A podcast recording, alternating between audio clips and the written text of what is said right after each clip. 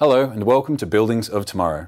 My name is John Lester, and today we're talking about smart devices, different components that we can use to change the way that we control buildings in the future. I'm joined here in the studio by Chris Kopp, who is a hydronics and HVAC theory expert. Chris, thank you for joining us. Thank you, John, for having me here. My absolute pleasure. Please give us some insight into the future. What is coming in the in the next step of smart devices to enable us to change things and the way that we do uh, control within buildings? Okay. I think today smart devices is a term that you hear all over the place. And when we talk about smart devices, I would rather or I would like to focus on smart devices within the hydronic system setup. And there the next generation of devices uh, will really take additional information that is available in the system and utilize it so we can better tighter control or provide additional benefits, additional values for the end customer. Okay, so today a valve it tends to be a, a, a device that takes orders, that something else tells it what to do. Do you think that this will change in the future?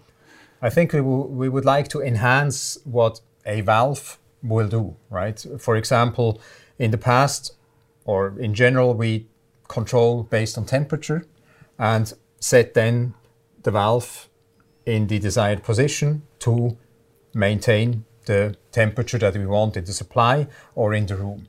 Now, when we think about that, we could, in addition, for example, measure the flow that is really going to the consumer. We could enhance what we do. And also with the available, availability of microchip technology, computer power that you can place in any small device out in the field, out at the consumer. We can also make calculations out there without having to rely on a superordinate system.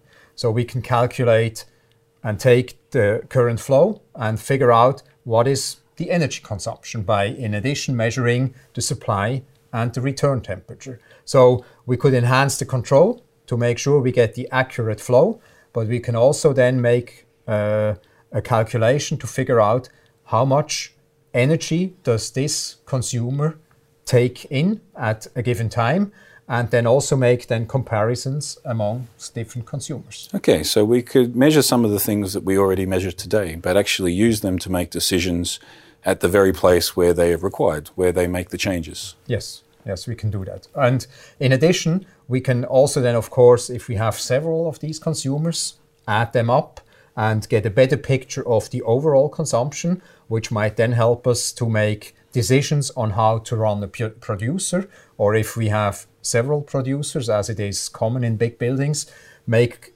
clever decisions about which ones to use, at what uh, efficiency level we want to use them, and things like that.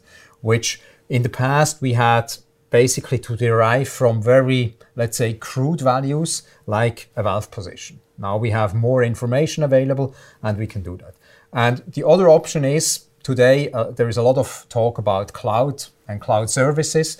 Of course, we could also then provide such information into a cloud or a cloud service so that customers can take this information and utilize it for their own purposes maybe to make judgments about future investments and things like that.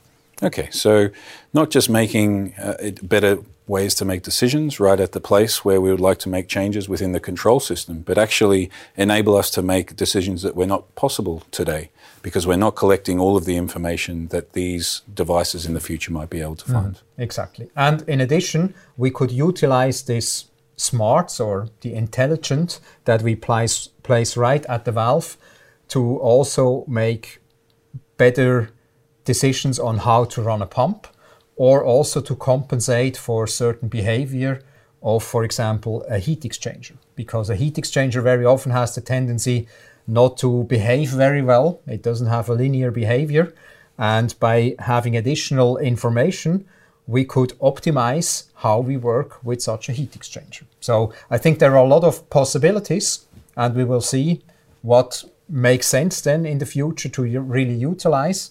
And uh, I think that is a great field for people that have ideas and are creative to think about what else could we do with these devices now that we have more information available. Perfect. Thank you very much for your time. My pleasure. Thank you, John.